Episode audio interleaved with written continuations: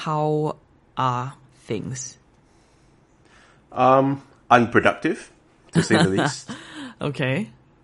It's challenging, I think, you know, switching to a working from home situation. I mean, to be fair, this is academia, so unproductivity is part of the equation, but, you know. Right.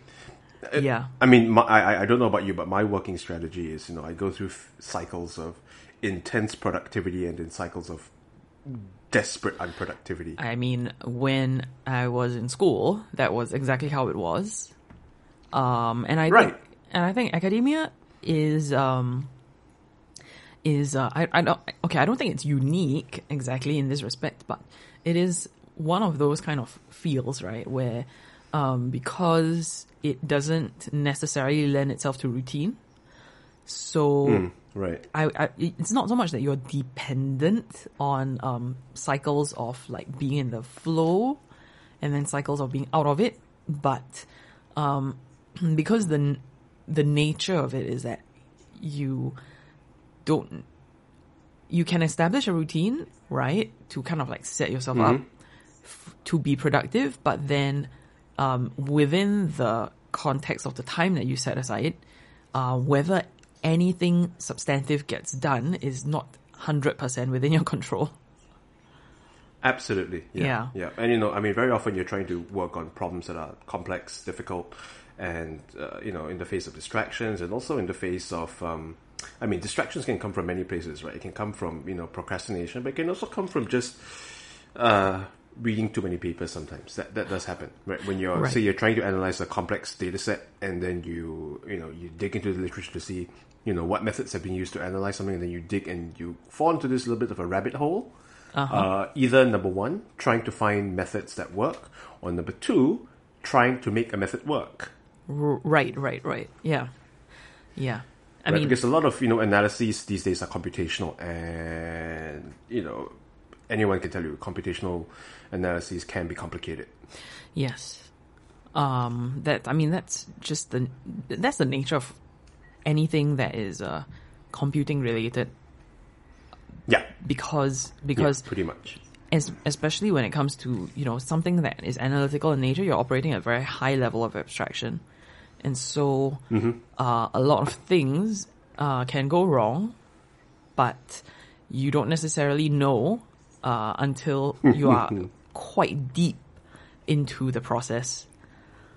And then you kind of things might go wrong without you knowing until well after the fact as well. This is a funny coincidence. A paper just came out in Nature this week. Very interesting paper. Quite a controversial paper as well. Okay, just to give some background.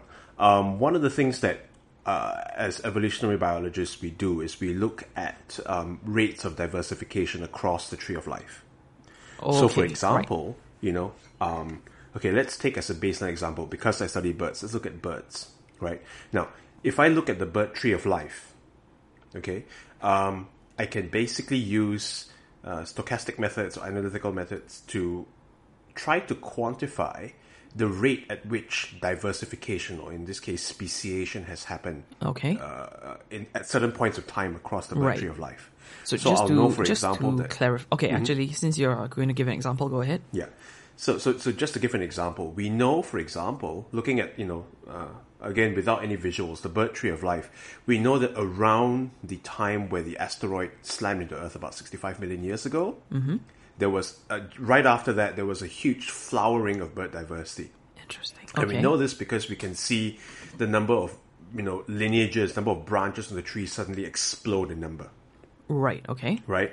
And so this diversification rate estimation process is basically a suite of statistical tools that we apply to these trees in order to quantify, you know, sudden changes in diversification rate. And this relies on the overall method, or the most popular method that people use is called a birth-death process. A birth process is when a new lineage arises, and a death is when an extinction happens. Right, okay. So a lineage dies. Right?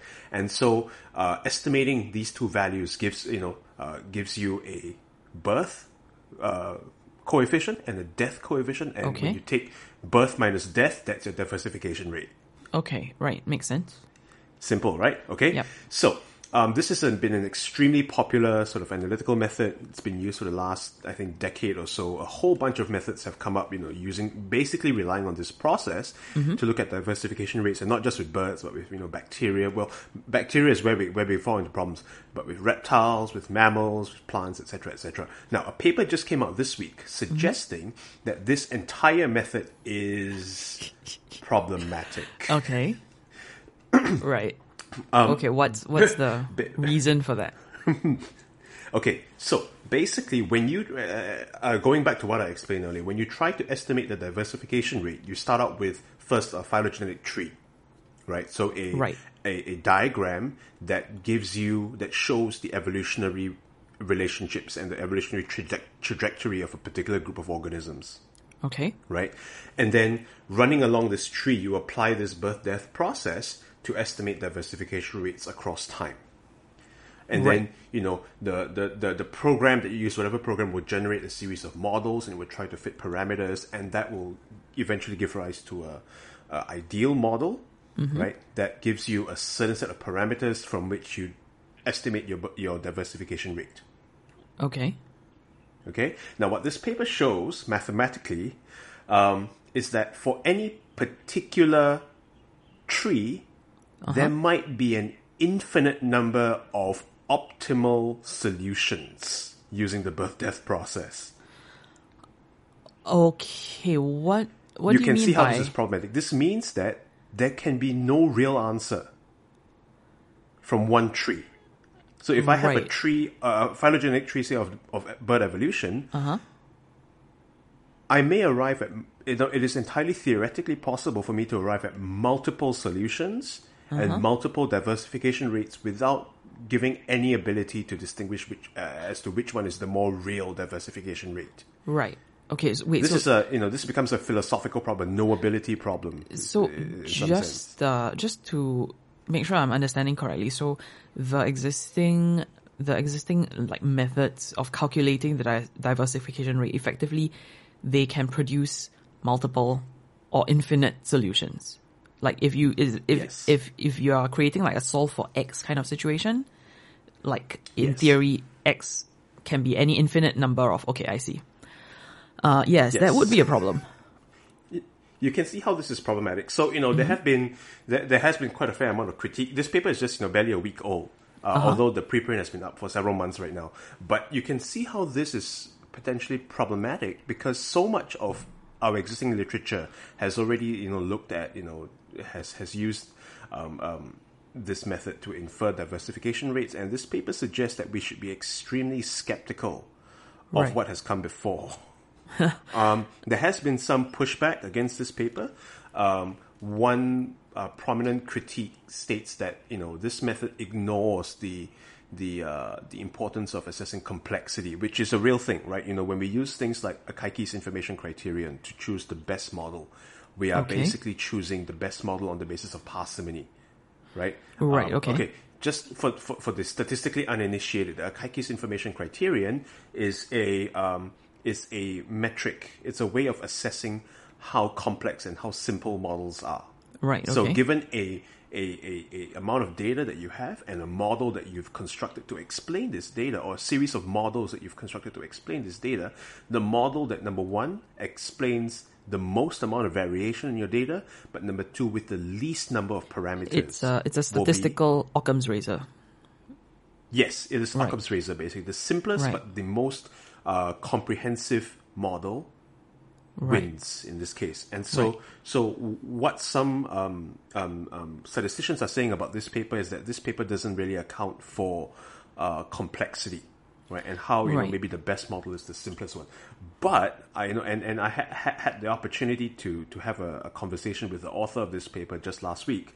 And he points out, one of the authors, it's two authors, but what he pointed out was that they actually did, well, I mean, they didn't really do a comprehensive test, but they did run this through an empirical data set, and they found that he was able to obtain two models of equal simplicity, and he couldn't tell which one was better, and they both gave rise to different evolutionary dynamics. Right. Okay, well, that would also be a problem. Right. So complexity is one thing, but if you cannot distinguish between equally parsimonious models, then how? Just out of curiosity, if he has run it against like empirical data sets, are there any cases where the Occam's razor solution is not the empirical solution? That's a good question. I don't think they ran this across multiple. They just ran this on like one data set as a proof of concept. Right. Okay. So basically, a lot of work remains to be done, which is the end of. So far as this field is concerned, I mean that's the ending of every paper. Fair enough, but in this case, they've opened a can of worms, and how wide and deep this can goes remains to be seen. It's a wormhole. But it's interesting, right? It does, and to be fair, this isn't something that is necessarily new, but this provides a fairly rigorous sort of theoretical basis for critiquing this set of methods. And, the problem is that now that, this has come out into the wild, how will this impact everyone's research, at least people whose research is, related to this field? It's problematic. Right. I mean, that's hard to say, right? Because realistically, if a research project is... realistically, if a research project is, is like well on its way to completion, or well on its, like you're deep enough into it that you have limited options for changing course. And realistically, what it will be is a lot of work that's already been done will just be presented as, we already did this work, so you might as well take a look at it. And then, I mean, that's usually how it goes. Right. I mean, part of the difficulty of this process, and as I mentioned just now, this relies on a birth and death process. Now, estimating births is not that difficult, but estimating deaths is challenging, especially the further back you go in time. Yeah. Right? If I'm looking at very shallow timescales, say the last 10,000 years, number of births will be fairly well understood. Right. But, the deeper I go back in time as well, even for shallow periods of time, for shallow periods of time, you're assuming that the number of deaths is trivial. But the deeper I go back in time, the more extinctions are likely to have happened that I cannot possibly estimate with any sense of certainty unless I have fossils. But fossils are rare in general. Yep. So that, provides some complication, basically, as to, moving away from this one very specific example, this is, a very nice philosophical problem to have as well. A nice philosophical problem? But this is a good case study. This is a good case study for a philosophical problem in science. Right. It's like, we can create these metrics, but to what extent are these metrics built on assumptions that are built on assumptions that cannot be tested? I mean, it is the knowability problem. Right. How do we know that what we derive is real? Right. Yeah. And in this case, in I mean, I was going to just talk about like abstraction in general, and the fact that in academia you're operating at very high levels of abstraction, and that depends on every level below it being as solid as possible, which is by the nature of abstraction is that you are making compromises in some way, right, to create like a more efficient representation of information. I mean, this is very rapidly becoming my catchphrase in grad school. It's garbage in, garbage out. If your assumptions are not correct, then whatever conclusions you derive from your model will be equally incorrect. Right. So I mean, so he's actually a programmer, but he's written some very influential articles in the past. So Joel Spolsky, who I cannot remember like exactly what his relationship to Stack Exchange, Stack Overflow is, his company, Fort Creek Software, was the one that made Trello before it was sold to, I don't remember if was it Microsoft? I know now it's under Atlassian. It just got sold to Atlassian, but I don't know who was the owner before that. So there's one in Albuquerque. Well, there we go. Yeah. So Joel Spolsky, he has an influential blog called Joel on Software that's very sparsely updated at this point. But one year when I was an undergrad, during the summer, I just kind of decided that my summer education shall be to find some interesting blogs and just read the entire thing. So I think it was my my rising senior summer, I want to say. So I read the whole of Stratechery by Ben Thompson. At the time, it was very new, so it wasn't hard to read everything. And it was actually the fact that I managed to read everything on Stratechery that I was like, I should find a different blog and do the same thing. And I think I read almost all of Joel on Software. And I did read a lot of Subtraction.com, which is Koivin's blog. At the time, he was either with New York Times or he had just left the New York Times, but I'm not sure where he is now. Every now and then I hear him on a podcast chilling for Adobe. So maybe he's with Adobe. I have no idea. But anyway, yeah, those were the three blogs that I remember reading back to front.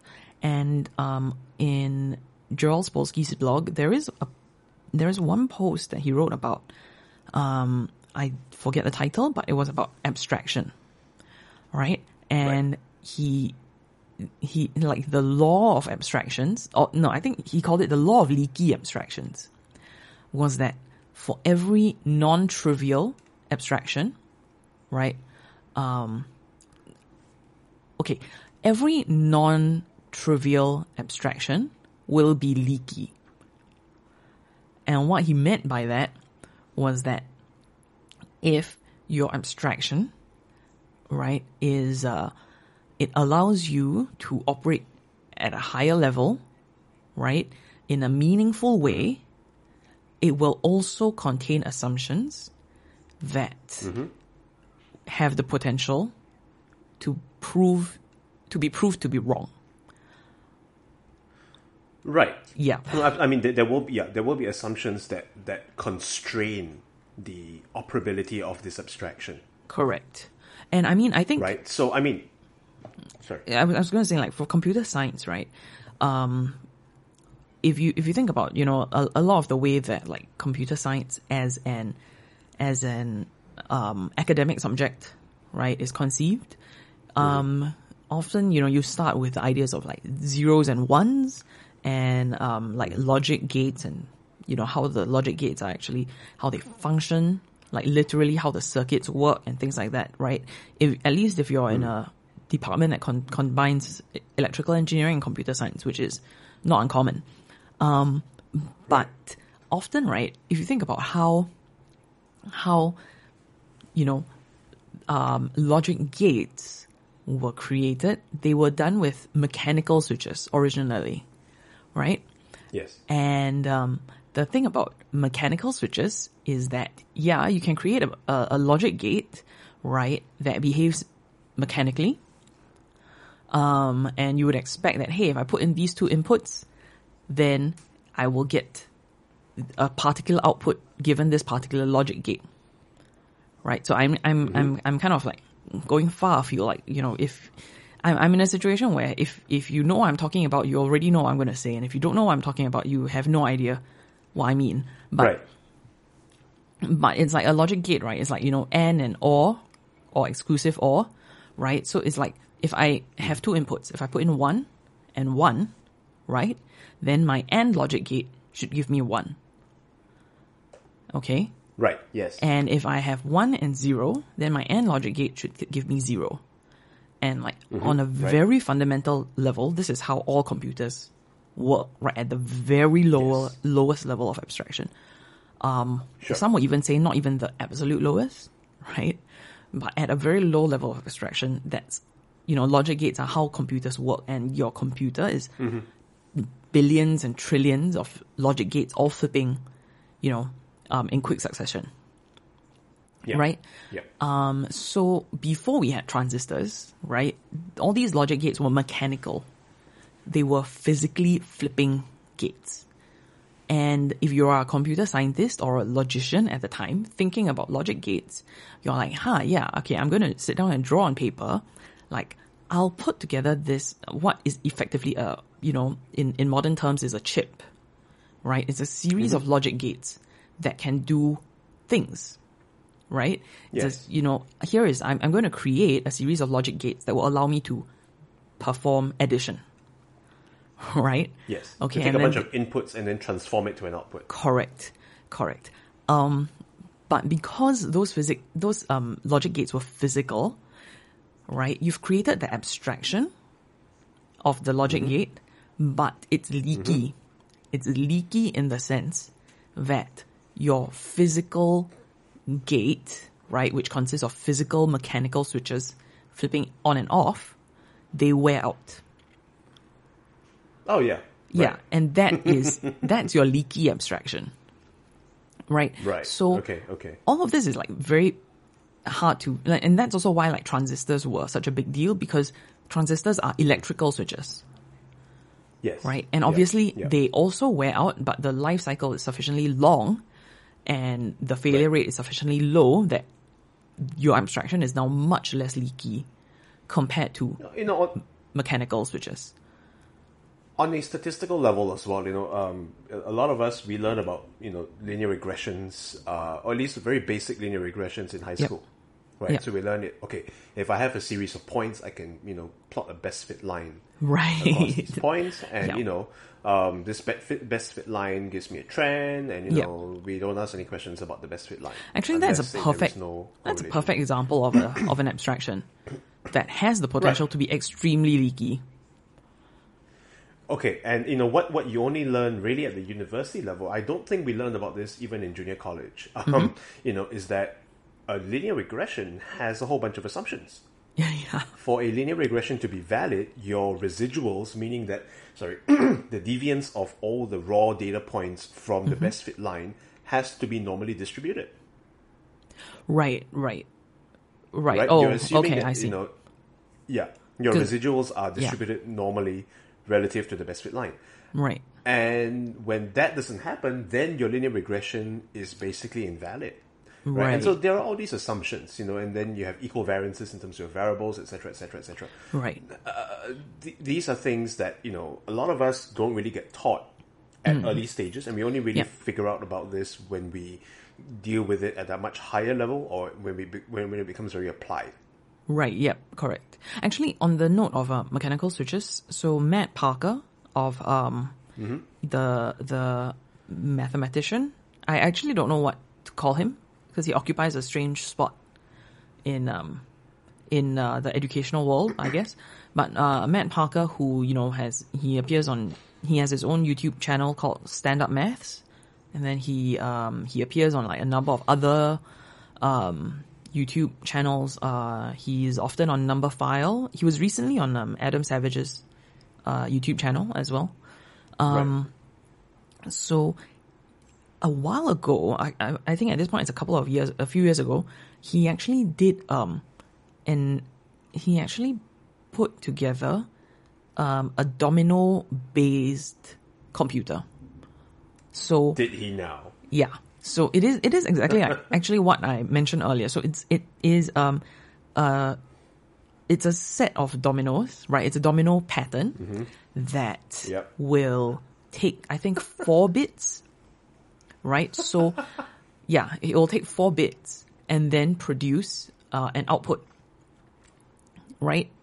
Right. Or I think is it 2 pairs or 2? I don't remember, but it will take a number of bits. Let's just say. And then it will produce an output. So it's an addition. It's a chip, effectively, but in domino form, right? If you think about the chip that, a very basic integrated chip, right, that you might be able to buy in an electronics store, what you're doing is that it has 8 legs, right? If you imagine those chips, they have 8 legs or 16 legs or whatever, and what you're doing is you send electricity, you send electrical signals into a number of those legs, and then it does something inside the chip, which is basically what the dominoes do, which I'm about to describe, and then electricity comes out of the other 8 legs of the chip, right? Right. And yes. Or it doesn't come out, in which case it will, you know, that indicates a zero. That's your ones and zeros. Yes. Electricity in is a one. Electricity not running is a zero. And so what he would do is he would ask volunteers. I think this was somewhere in the UK where he set up this like little domino exhibition, and then he would ask for volunteers and be like, okay, give me a number. Like, okay, 4. Okay, give me a number, 7. All right, so 4 in binary is 100, right? Okay, yes. And then 7 in binary is 111. So he would be like, okay, over here we will knock this domino over. That's 4. Yes. And then over here we'll knock these 3 dominoes over, and that's 7.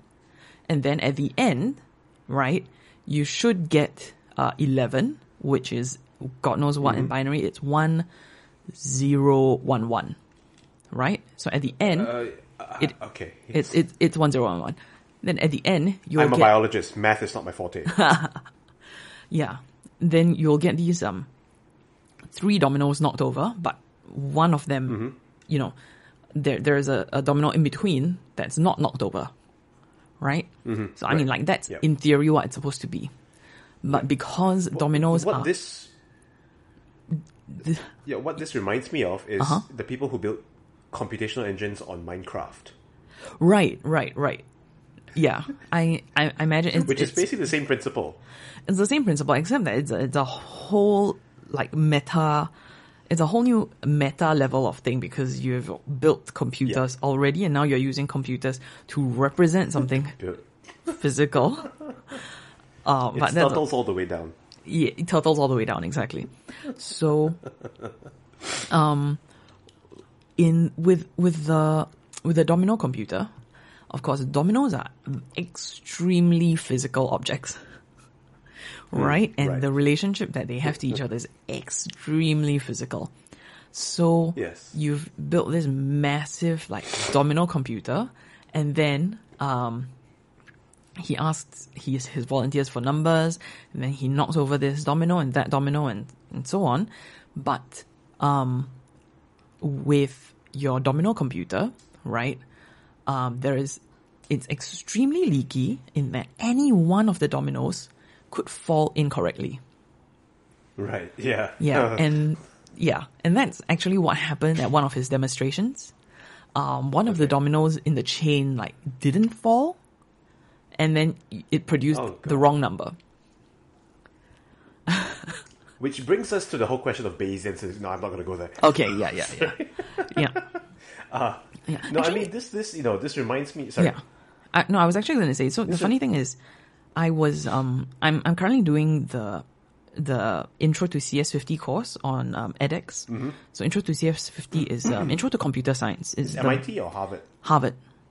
And it's Harvard, an excellent course. So you can see that if, you know, in person, like for a in-person course, it's already like extremely well designed. Like the pedagogy is like super well thought out. They kind of deliver the material in like at exactly the order that you would want. And also because computer science is both very practical and very theoretical. Like, on the one hand, all the theory doesn't do you any good if you can't actually do the programming. And on the other hand, a lot of people who are self-taught programmers pick up a lot of bad habits because they never learn the theory. So I think Yale computer science undergrads are supposed to take the CS50 course as part of the I think they both and judging by the whining I hear from Yale undergrads know, on Facebook about this, it's a pretty good course. Yeah. I mean, from what you can tell, it's a really, really well-designed course taught by someone who has been doing this for a very long time, which is actually quite remarkable because David Malan, who teaches the course, is actually pretty young. But he's been teaching... Is that right? Oh, shit. Yeah. He's been teaching since he was an undergrad, so he's had a lot of experience. So... Yeah. The interesting thing is, like, this is lesson 2, by the way. I'm still in lecture 2. So in lecture 2, right, he was talking about the idea of like, data types, like floats, right? So, a float without going into all the computer science stuff, right? Mm-hmm. A float is a type of data, right, that stores numbers, mm-hmm. and it also stores the position of the decimal point. And that's generally how you represent decimals in computing. So, real number. A real number, correct. Yeah. And so he demonstrated, right, he was like, okay, this is a float, this is how it works, but it also has limitations. Mm-hmm. So as an example, he was like, okay, I can ask C to display for me this float, right, 1 divided by 10 to 1 decimal place. I can ask it to show me 1 divided by 10 to 10 decimal places. And then I can ask it to show me 1 divided by 10 to 50 decimal places. And at 50, right, you no longer get the exact value, the exact mathematical value of 0.1 with lots of zeros behind. You actually get 0.1, 0, 0, 0, 0, 0, 0, 0, then a bunch of random numbers like 5, 6, God knows, like 2, 3, 4, 5, 6. Right? Yeah, exactly. Okay. And he was like, okay, what happened here? And then basically somebody answered, and the details are not important, at least for where we are in the course, right? But basically the computer has to store the data somewhere, and it stores it in memory, right? Yes. And at some point when you ask the program to retrieve this number from memory, and you ask it for 50 decimal places, it starts pulling decimal places that actually are not related to the variable that you're asking it for. Because the variable that you asked it for, right, is not stored to 50 decimal places. But that's right. Yeah, if you ask it for 50 decimal places, it will give you 50 decimal places, some of which do not belong to the floating number, to the floating point number. Right. And I did not know this. Okay, this is interesting. Oh, wow. Yeah. And this is another leaky abstraction. Right? Yes. Actually, this is fascinating. Okay, maybe I should do the CS50 course. Yeah. And I mean, this is another one of those cases where I think, like, if you're a self-taught programmer versus if you have somebody who's very experienced to guide you through it, like for me, I am in a sense self-taught. My dad is an electrical engineer, so I picked up some stuff from him. I picked up some stuff by reading. I picked up some stuff by Googling and, like, you know, doing my own, like, kind of small programming projects. And the extent to which floats were explained to me was like, floats are for decimal point numbers, but they can get a bit weird. But don't worry about it. I mean, feel like put it this way, okay. Yeah. That's basically what my dad explained to me. Right. Yeah. At least your dad has some theoretical underpinning. Yeah. That, you know, that he didn't quite convey to you because he was trying to. Oh, I mean, I was like 12 or something. Yeah, fair enough. I consider myself a field biologist and a laboratory wet lab biologist. So I am not, by any stretch of the imagination, a computational biologist. Right. So all the computational knowledge I have comes from a very applied place. Right. I learn coding to get a job done. Yeah. So all that theory never quite came with it in the first place. Yeah. So this is entirely news to me because I never actually did go through this process of knowing the fundamentals. And I mean, you know, now I feel mildly motivated to go and take the CS50 course. I mean, honestly, I think the thing is, for most people, right, you never take floats out to 50 decimal places. Right. Fair, unless you're a physicist, maybe. Correct. In which case, I would hope that you have the theoretical underpinnings. One would think, right? One would think. But I think it's a very labored analogy, but if you think about, like, computer science and you think about a field of study like music performance, right? They have there are some parallels in the sense that, you know, there are people who will tell you, like, to be a good programmer, you don't have to go to school. Right? To be a good musician, you don't have to go to school, right? You can do, like, a boot camp, or you can, like, sit in your garage and, like, shred all day, and you'll, you know, like, it doesn't matter how much you know as long as you can play. I don't think anybody, like, that's slightly exaggerated, but you can see where I'm getting at, right? They are very skilled practitioners who don't have a sufficient theoretical background. And you can also see why in some fields, like in software engineering and in music performance, there are people who would be like, don't worry about it as long as you can do the job. Right? But at some point, you have to appreciate the fact that knowing the theory, whether that is the computer science or whether that is the music theory, actually makes you better at the practical part of it. Which brings us crashing back to estimating diversification rates. Okay. Rather funnily enough. Right? No, I mean, right. that is basically the case, right? You know, if I have a phylogenetic tree and I want to estimate diversification rates, all I have to do is just throw the thing into the program, set some parameters up, click run, and it runs. Right. And, you know, what this new paper is telling us is that, actually, having some foreknowledge about, you know, the processes involved may guide you towards a better understanding of what your analysis means. Right. And that's important, right? You know, that is incredibly important. So, yeah. But, you know, fascinating, all to say. I mean, and I think it's very hard to appreciate the degree to which, like, this type of abstraction just kind of builds on itself.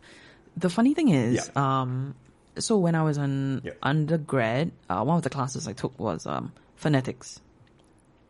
And my professor, she told us on like the first day of class, she was like, NYU has the right idea about phonetics because at a lot of universities, phonetics and phonology, is one semester. Right? They take phonetics, phonology, and they put it in one semester. But when I got to NYU, right, phonetics was already one semester by itself, and phonology was one semester by itself. And she was like, you need one whole semester for each of those two things. And why that is because phonology is one level of abstraction up from phonetics. And a lot of places, I mean, I'm speaking not from experience here because I only took the phonetics class, but I think my impression from what you were saying was that a lot of places, they are like, okay, this is all the phonetics you need to know. We're not going to go into super a lot of detail, and now we're going to operate one level of abstraction up.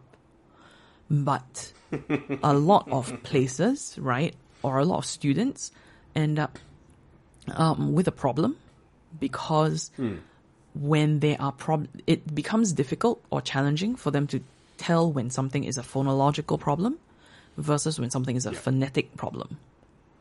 Yeah. Right? Yeah. Are we making a case here for teaching statistics to primary school students? I mean, maybe at some point. But okay, so I think this is another aspect of my appreciation for the CS50 course. And granted, these are Harvard and Yale students, right?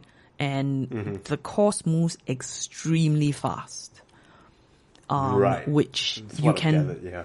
Yeah, which you can do because firstly, if you're teaching it in person, it is Harvard and Yale kids. And secondly, if you're teaching it online, right, you have plenty of opportunity to go back and revise as much as you need. Right? You're not time bound in the way that you would be in a physical in-person class. A 13-week course. Yeah, exactly. But I think part of my appreciation is that they managed that kind of balance very well. So as an example, the instructor, the professor, was actually kind of like, okay, so we are going to this is I'm going to type up this thing and it involves a data type called a string. Okay, so because I am me and I was impatient, I was like, okay, I'm going to pause this right here and I'm going to go into the sandbox and like try and type up this thing and make it work. And then I was going like, click, and then it's like, and it kept returning this error saying that it didn't know what a string was. I was like, Jesus, okay. Right. Yeah, and then I was like Googling, okay, like, how do I make C read a string? And it was like, oh, you can read it as an array of characters and all that stuff. And I actually kind of made it like force fit and made it work as an array of characters. And then I you know, I'm like, okay, satisfied now. Then I click to go on with the lecture. And then like 10 minutes later, he's like, okay, let's compile this. And then he got exactly the same error that I got, which is that C is like, what is a string? And he was like, okay, so here is a little bit where we've actually built a data type called a string for you, so that you don't have to deal with all the details of implementation, right? Because they've decided, right, he and his team have decided that from the point of view of teaching and getting students to understand how computers work, they don't have to understand that C does not have a string implementation. Right. Okay. Right. Makes sense. They've decided that we are going to create a data type called a string, and we are going to give it to the students as part of a library, right? And how we're going to explain it is, first, we'll just use the data type string, and we'll show what happens when you try and compile your C program with this data type that doesn't exist natively in C. And then we'll be like, okay, so everything that we've talked about, right, it exists one level of abstraction up from what this programming language provides by itself. So we give you this level of abstraction. You don't have to think about it, okay? But just so you know, this is what's going on. And if you are outside the confines of this classroom, you will encounter this problem. Yeah. And I think that's why it's like, it's very finely balanced. Like, so to go back to like, do we start teaching statistics to primary school kids? That's kind of the thing, right? It's like, why throughout the whole of secondary school you're just dealing with classical physics, right? You're dealing with classical mechanics, and then suddenly in junior college they're like, throw out everything you know about, you know, about classical mechanics. Newton's dead. Yeah, and then now, okay, now we're going to talk about this strange thing called quantum mechanics, right? And I think a lot of people have this. A similar experience as well. Like every time they progress one level up in academia, it's like when you go to junior college, they're like, whatever you learned about like statistics or whatever you learned about like literary analysis, right, in secondary school, we're going to do it differently. And that's because as you, the funny thing is, as you go up the levels, right, the abstractions that you have to deal with become leakier. Yes. Right? And so the teachers are like, okay, in order to deal with these higher level abstractions, you also need to understand what they are built on a lower level. The first principles, basically. Yeah, exactly.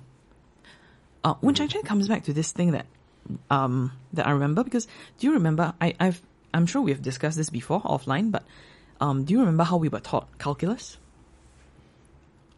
Oh, yes. I think you were contrasting how we are taught calculus versus how the Americans learn calculus. Right? Yes, correct.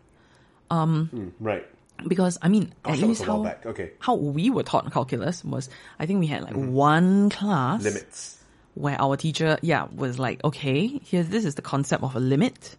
All right. And when you do calculus, right, what you're really trying to do is you're trying to find the limit of this equation, right? Yes. And then once you've proved it once from first principles, right? He was like, okay, moving forward. Now let's leave that all aside. Yeah, that's right. Moving forward, this is the general principle. Correct. This is the general principle for any like dy by dx. You don't have to worry about delta y and delta x anymore, right? And then when I looked at, MIT OpenCourseWare, when I looked at their single variable calculus course, like the first 3-4 weeks, it was all calculus by hand, so to speak, right? It was all limits. Okay. It was just, this is an equation. Okay. Now I want to find the derivative of this equation. Just, right. Plot plot it out. Okay, plot out. Seriously, like plot out the derivative of this graph and then find the equation of that graph, of that derivative graph, right? Yep. And then at first I was like, ah, the Americans are so dumb. You know, there's a shortcut, didn't you know? Right? Kind of thing. But then, and then I didn't finish that OpenCourseWare course because at some point I just kind of lost interest and tailed off. But that's then, my experience in general with OpenCourseWare, but okay. Yeah, yeah. I mean, OpenCourseWare is in a strange kind of limbo between like edX, which actually, you know, is a lot more structured and just reading a textbook. But that's another that's a discussion for another time. And then one time when I was in college, the Singaporeans at my school, they were discussing how Singaporeans did in like calculus 1, 2, and 3. And somebody made the comment about how Singaporeans tend to do well in Calc 1 and 2, but tend to struggle in Calc 3. And part of it is a kind of selection, and part of it is a selection bias, which is that, you know, by the time you get to Calc 3, right, if you're thinking about contrasting the Singaporean and American systems, generally, only the most capable American students are in Calc 3, right? Yes. But then you would think that the same would apply for the Singaporean students. Like only the most capable Singaporeans should be in Calc 3 and they should be doing, they should be operating at the same level. But somebody made the observation that because Singaporean students, when they go into Calc 1 and 2, they often have a background from secondary school and junior college where they've already learned all the patterns, right? And so they are able to produce the answers very quickly. Yes. Whereas the American kids, they may not have that background and they are being told to do things from first principles. Yes. Yep. And so initially, the American kids will struggle because they don't know the shortcuts, right? And they have to do things the long way around. But because they actually have that practice of calculating the derivative graphs by hand, right? Yeah. By the time they get to Calc 3, they have they are much better at understanding the principles of calculus. And so when you get into Calc 3, right, this is material that neither the American kids nor the Singaporean kids have encountered before. The Singaporean kids struggle because they never learnt to do it by hand, or they never understood. Because we're operating fully by shortcuts. Correct. They never fully understood the first principles. And I thought that was very interesting. So I think that's really part of the, you know, it's the pedagogical challenge, right? How do I teach enough to make things useful, but also make the student understand that something that's useful is not the same as something that is accurate? Yeah, and it's, it's also, you know, from a teacher's perspective, you know, switching sides for one moment, it's also the question of how to get students over the initial hump of the learning curve, which is a real pain in the ass to get over sometimes. Correct, because especially with calculus, right? Yeah, you can't overload them with information, and because if you, it's there is a concept that's very fundamental in pedagogy called the zone of proximal development. Right, which is if you imagine the student's progress as a curve, right? There is a kind of like band within which you have to remain, because if it's too easy, the student loses interest. If it's too difficult, the student loses interest as well. They drop out. Yeah. They're just like, I'm not ready for this. Goodbye. Right. Yeah. And part of the challenge of teaching is how to keep the student within that zone of proximal interest, proximal development. Right. Yeah. And does that zone exist for Chinese language learning? Because, good lord. Here's the thing. It exists in any kind, really, when you think about it, it exists in any kind of development. So if you think about, if you think about from the point of exercise science, like one of the most basic fundamental concepts in exercise science is progressive overload. Right? Ah, okay. Which is, you can't, like, for example, if your goal... Okay, so exercise science is interesting because it is a science, right? And it is something that, you know, we've put... I say we, but what I mean is, like, the world has put an amount of education and research into, right? Yeah. And the things that come out of it are very, in a sense, they're quantifiable. But at the same time, they are also so easy to analogize to, like, a whole other bunch of things. So to begin with, actually, in exercise science, like, one of the most fundamental principles, even before progressive overload, actually, is the principle of specificity. Okay. Which is every kind of physical activity that you perform is specific. So, if you want to get better at running, you must run. If you want to get better at running long distances, you must run long distances. If you want to get better at sprinting, you must sprint, right? Okay. You cannot substitute sprinting for running long distances, right? Or you can to a degree, because there is some specificity, because you are still running, right? You are still exercising the same muscle groups, but not in the same way. Right? And I mean, this is one of those things, right, where, you know, people always, they're kind of like, I would like to train for a marathon, but I don't have time. Right? What can I do within like 40 minutes a day? What's the shortcut, basically? Yeah, exactly. And you can take some shortcuts to a degree. But then if you're saying to yourself, I would like to train to run a 3-hour marathon, but I only have 40 minutes a day. I think any reasonable trainer or any reasonable experienced marathon runner will tell you it's not possible unless you already have an extremely strong base from years of running. Right? And I think that very clearly reflects to any form of education as well. Right? There are some things you cannot pick up unless you're willing to invest the time to do that specific type of activity or that specific discipline. Then progressive overload, right, is the idea behind it is you must constantly apply a stimulus that is challenging enough to force your body to adapt. Right? Yeah. Which I mean, brings us back to the whole primary school thing, right? This is not saying that, you know, primary school students must learn MANOVA and, you know, principal component analysis. It's that it takes time to get across the initial hump of first principles. And progressive overload. I mean, I do... It's something that goes both ways. It can't be too easy because then you're not forced to adapt.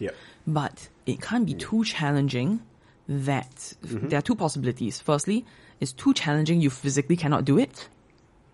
Then you don't produce that overload. So if I put like 1,000 kilos right on a bar and I try and lift it, from a physical point of view, literally no work is being done because that bar is not moving any distance. And if there is no work done, there is no possible overload, right? No gain. Correct. But then the other side of it is fatigue. So there is also the principle of fatigue management, which is you have a finite amount of fatigue that you can accumulate before you must stop. And this is both in a single training session and over a period of time. Right? And so if it is at the very edge of what you're capable of and you keep applying that level of stress, at some point you will be forced to stop. Right? And because exercise science is physical, right? You know when you are physically unable to continue doing the work. But in education, you don't have that physical limit. And it's much harder to see when a student is like legitimately struggling because they are operating at the very edge of what's possible for them for an extended period of time. So... This conversation went in rather interesting directions. I wasn't expecting to delve into this area today. But I mean, but, like, that's the whole point of the idea of a monkey mind, right? Jumping around. This has been fascinating. Yeah. And I need to go and do statistics homework as well. So. Right. Yeah. But I mean, the thing about a lot of these disciplines is when you study it in one very specific context, it's not necessarily natural to a lot of people who are experts in one area to take it to recontextualize it into something else. Because generally, to be an expert, you have to have committed a lot of time to one thing. Yeah. And I don't think... I mean, I'm sure a lot of, exercise science professors have thought about how it also applies to pedagogy, right? But, I think the lack of the language, right? Like, among like people who are familiar with exercise science, I'm sure they can be like, hey, you should like periodize your work. Periodize meaning you should vary the level of stimulus and the type of stimulus that you are applying, right? Yeah. For greater efficiency. Yeah. Right? But then if you say it to somebody outside of exercise science, they're like, what the hell are you talking about? Periodize my work? Right. So. No, absolutely. Yeah. Yeah. Yeah. Okay. Where were we? I think that's where we were. Yeah. Okay. Oh, yeah. Statistics. Teaching stats to primary school kids. Yeah. Yeah. Yeah. Yeah. I mean, to be fair, that already does happen, right? I think, at least in primary school, children learn about, averages, medians, and modes. Yeah. Correct. Very important, and yeah. Yeah. And, who knew that means would come back and bite you in the ass later on when you talk about statistical distributions, normal distributions, standard deviations, etc. Remember, do kids learn probability? I don't think so, right? Not in primary school. I think the syllabus has been changed to move that a little bit further ahead now, right? If I'm not mistaken. Right. Because... But we never learned, those things when we were in primary school. But I think, don't think I did, yeah. I think the situation has changed sufficiently that, we're starting to realize that we do need to at least push this a little bit further ahead just because. Because, there's so much to learn and it's so... fundamental. I mean, in Singapore, you don't really have that kind of a distinction just because of the way that our curriculum is set up. You do kind of see it a little bit in junior college when there is, H1 and H2 mathematics. And H1 mathematics actually has a greater emphasis on probability and statistics. Yeah. Yeah. Okay. Yeah. I think not in the material, but in the weightage of it. Mm-hmm. So H1 mathematics, which is supposedly lower level, right? Or less content, actually. It's not lower level math, but it's less content. 60% of the content is probability and stats. Oh, is that right? Okay. Yeah. Okay. Whereas H2 mathematics is 60% is calculus. Right. Yeah. And I think in the American, the way the Americans have kind of set up their system, which is really like a million different school systems effectively. Advanced placement, there is advanced placement calculus AB, advanced placement calc BC, and then advanced placement stats. And stats is often kind of seen as the weak students' math. Oh, is that right? Good Lord. Or it's more of okay, I won't say it's like the weak students' math per se, but it's because it's a lot more like, okay, in order to graduate, you need to have a certain number of math classes, right? Yes. And if you are a weak math student, right, often the recommendation is take stats rather than calc, A, B, or BC. As your kind of like, as one of your, high-level math classes. Whereas if you are a strong student and you expect to go to college and do something that's science-related, then you should take Calc A, B, and BC as opposed to stats. And I think the mentality is not necessarily that one is more challenging than the other, although I think a lot of people feel that way, that Calc is harder than stats. But the other side of it is that if you are not going to be... Calc is one of those things where if you need it, you need it. right? Yeah. But stats is broadly applicable, no matter what field you end up in. Right. No, that's a fair point. Yeah. Yeah. Yeah. So I think that's a very fair point. Yeah. I think my understanding, at least, was that that was why there was this distinction, and I think maybe that's also why we ended up building our H1 and H2 math systems that way, being like if right, you could only teach a student half of what's in the H2 maths syllabus, which half would you pick? Mm-hmm. Yeah. Yeah. That's a fair point. Yeah. I don't pretend to know, what CPTT is thinking, the curriculum planning division. Well, I mean, as it turned out, I didn't take any math in junior college. And I didn't take any stats in college. And so I actually have no stats except for whatever we did at O levels. I mean, as a professional scientist now, a lot of this. I mean, I'm mostly using stats, but calculus does creep in once in a while. Yep. Although that tends to sort of apply if you're on the more theoretical bent of the biological spectrum.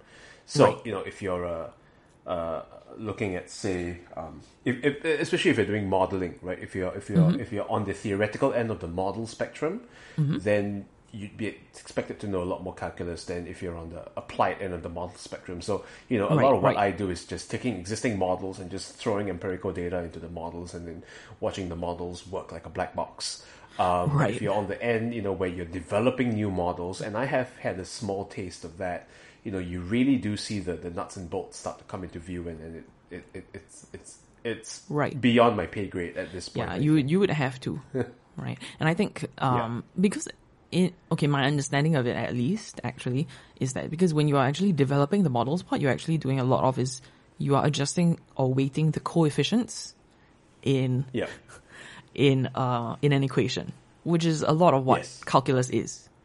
So it's not just adjusting the coefficients, but it's just parameterizing phenomena, right? And, deciding which phenomena are necessary to parameterize in the first place, which we can come to in a different podcast, in a different episode, because good God, I'm starting to delve into niche modeling, which is a really interesting field, but it's also a real pain in the ass. What is niche modeling? Well, what? Well, niche if you're from a certain school, and niche if you're from a different school. Now, if I look at a landscape, right. A geographical, physical landscape. Now, there will be animals that live in this landscape. Mm-hmm. How can I use observational data to predict where these animals occur? I will have a certain amount of observations. I was like, what is it? I will have...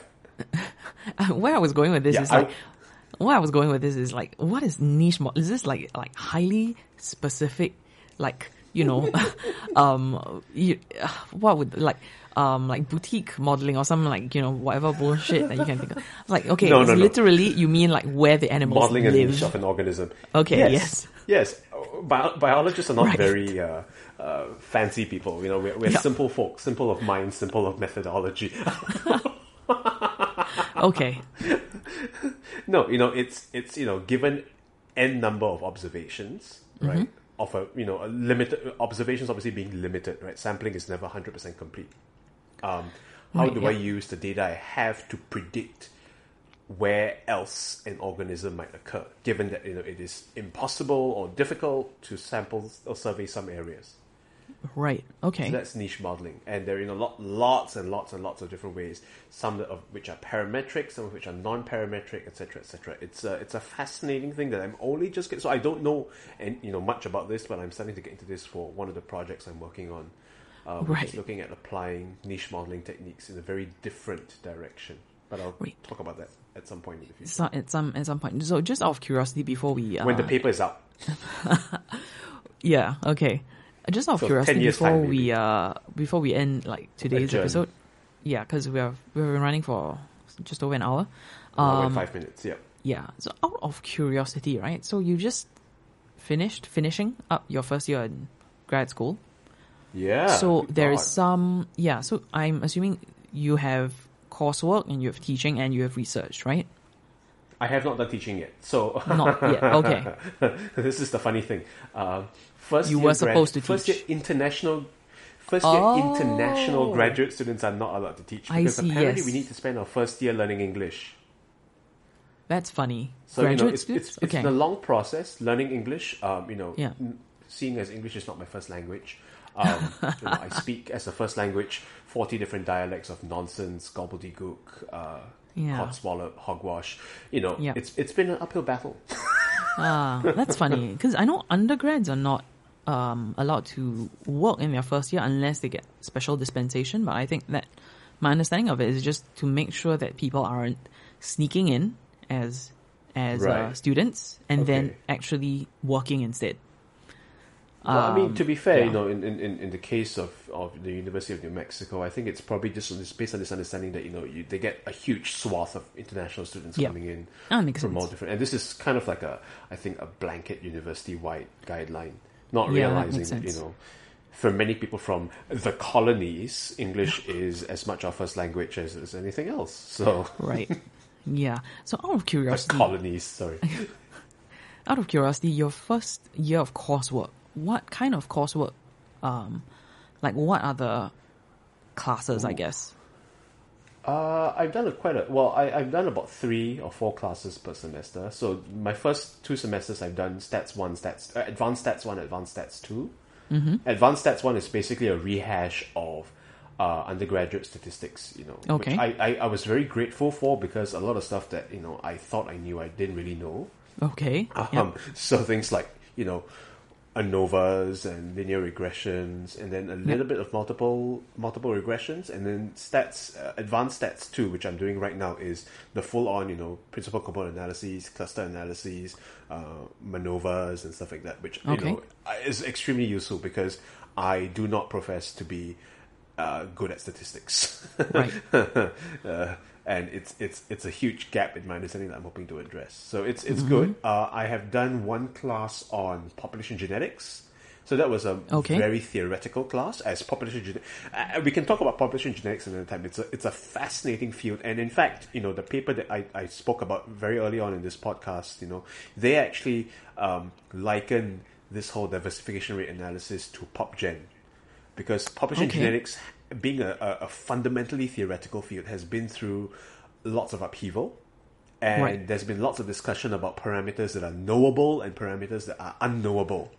Interesting. And how we can work around unknowable parameters. So, for example, and this is another huge digression, what is population size from a population genetics perspective? What does it mean? Okay. Without going into too much detail, that is a huge field of discussion, especially given the framework that we use to understand a lot of modern population genetics, which is coalescence theory, which it takes too long for me to explain. But coalescence theory, in very simple terms, looks at the amount of time required for 2 different genetic states to coalesce into a single genetic state, given a certain mutation model. Okay. Right? And when you look at coalescence time, it is different from real time. Actual objective, objective in inverted commas, time, right? So the amount of time required for a gene, 2 gene states or 2 locus states, 2 allele states to coalesce is different from the actual amount of time between that it took for these 2 organisms or these 2 individuals to diverge on an overall level. And so because of this, so coalescence time is basically an abstraction of real time. It is a function of real time. And so in that case then, population size in the coalescence framework is different from a real population. Right. So wait, just so I'm understanding this correctly, like when you say coalescence, that's the time taken in this framework for 2 separate populations to converge or... coalescence applies to the gene, individual gene. So if I have a gene, right, and there are 2 versions of it, the coalescence time is the number of generations required for these 2 genes or these 2 different versions of a gene to converge into a single, because this is based on our understanding of ancestry, right? Okay, yeah.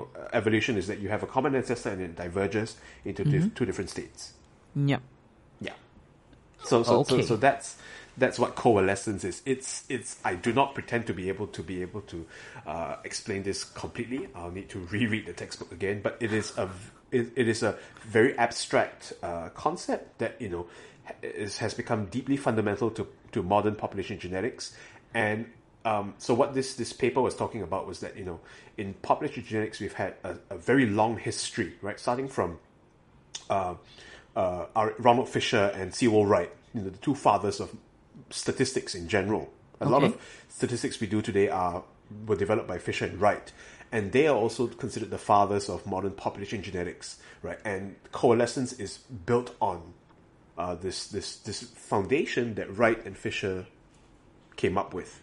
Okay, it's really complicated, and again, I won't go into it today. But yeah, so looking at how to account for the fact that population is hard to explain in population genetic terms, especially in the coalescent framework, we've come up with this idea of an effective population size. Okay. Which differs from a true empirical population size. Right? I mean, the general explanation is this. In a population, right, in an organic population, not every individual is, number one, a breeding individual, number two, reproductively viable, number three, has reached sexual maturity.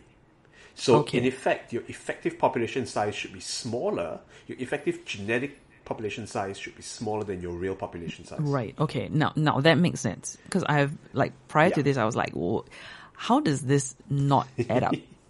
All right. Okay. So goes back to the abstraction as well. So when we talk about diversification rates, again going back to square one, what the authors of this paper are suggesting is that we need to think about alternative metrics and statistics to try to, to get around the limitations of this methodology. They define some metrics that seem to have some promise, but the problem is we don't know what they mean in terms of biological reality. Right. And that's what we need to, that's the next step we need to look at. Which, I don't have any answers for. All right. Hasn't this been fun? Yeah. All right. So I think that's probably where we all have to stop for today. And show notes at the midpoint down the rabbit hole. Yeah, show notes for this episode. You'll find them in a podcast player, I guess. This is episode 4, I think. So monkeymind.xyz/004. Whenever this is released, which is which I actually don't know when it will be, because episode 3 is not done editing yet. So, all right, it'll be up when it's up. Yeah, it'll be up when it's up. Okay, I will catch you next week in that case. Yes. All right. Bye-bye. All right, see ya. Goodbye.